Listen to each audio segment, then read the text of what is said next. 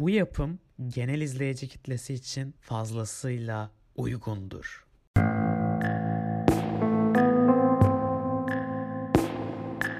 Selam, ben geçmişi olmayan adam. Nasılsın? Film incelemelerimize devam ediyoruz efendim. Bugün tabii bir filmi incelemeyeceğiz. Bugün bir stand-up inceleyeceğiz. Yılın son gününde inceleyeceğimiz iş Cem Yılmaz'ın yeni stand-up'ı olan Diamond Elite Platinum Plus. Ya geçen taze çektirdim valla göt göte.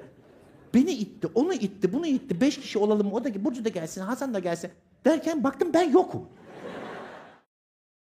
Cem Yılmaz'ın Bir Tat Bir Doku, CMYLMZ ve Fundamentals'tan sonraki stand-up'ı Diamond Elite Plus, onların aksine dijital bir platform olan Netflix'te karşımıza çıkıyor. 96 dakikalık makul bir süreye sahip olan show, Cem Yılmaz'ın eskisi gibi olmadığını bildiğimiz bu dönemde hala gösterilerinde filmlerine nazaran başarılı olduğunu kanıtlıyor. Gerek eski esprilerinin, gerek pandemi döneminde yapmış olduğu tespitlerin, gerek kendisine ve komedi sektörüne yapmış olduğu eleştirilerin ve mantıklı içgörülerin birleşmesiyle keyifli bir performans ortaya koyuyor kendisi. Genel olarak nostalji konusunu, kuşak çatışmasını, Z kuşağını yakalayamamasını, yaptığı tatilleri halktan biri gibiymişçesine anlatarak üslubunu bu şekilde yoğuruyor. Her zamanki gibi çok tuhaf yerlerden ilginç espriler çıkarıyor efendim. Zaten obsesif ve her şeyi cıncığına sorgulayan bir karakter oluşu sebebiyle kendisine bahşedilmiş bu yeteneği yıllardır iyi kullandığını görebiliyoruz. Kimi zaman ama çok abartıyor her komedyen gibi.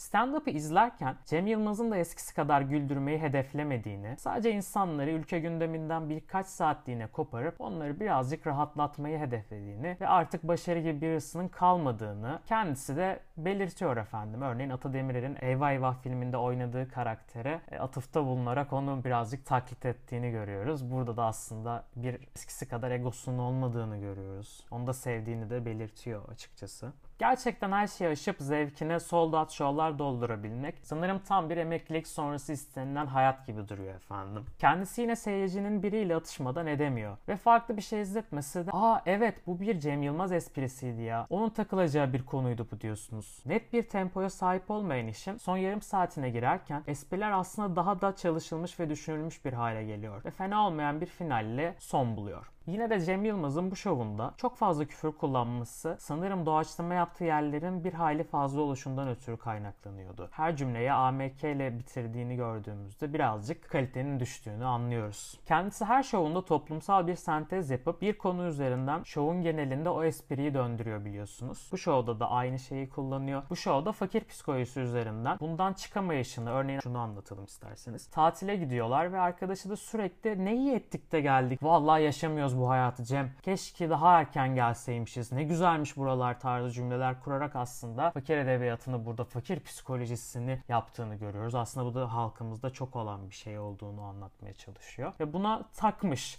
bu espriyi sürekli kullanarak ilerleyen esprilerinde de bu konsepti sürdürüyor. İnanılmaz obsesif bir adam dediğim gibi. Kendisini hala biraz da olsa güldürebildiğini bu sahnelerden görüyoruz. Ancak her şeyin çok çabuk tüketildiği çağımızda e, Cem Yılmaz'ın da hiçbir zaman Nasrettin Hoca gibi olamayacağını kendisi de belirtiyor. Yani 600 yıla karşılık benim burada 25 yılım var ve 25 yılımda bile her zaman acaba Cem Yılmaz bitti mi diye konuşuyoruz. Gerçekten çok acayip bir çağdayız sosyal medyada. Ben Tarkan ve Athena Gökhan linç yiyoruz esprisini yine yapıyor ve seyirci nedense gülüyor onu anlamadım. Evet genel olarak çok fazla kesit alamayacağımız ya da üzerinde pek fazla konuşmaya gerek duymayacağımız öyle çok büyük bir etki bırakmayan ancak keyifli olan bir iş ortaya çıkmış efendim. Benim şova puanım 6.5. Başka bir incelemede görüşmek üzere efendim. Seyir kalın, takipte kalın, filmle kalın, yeni yılınızda mutlu kalın. Görüşürüz efendim ve hiçbir şeye kafanızı takmayın. Bay bay.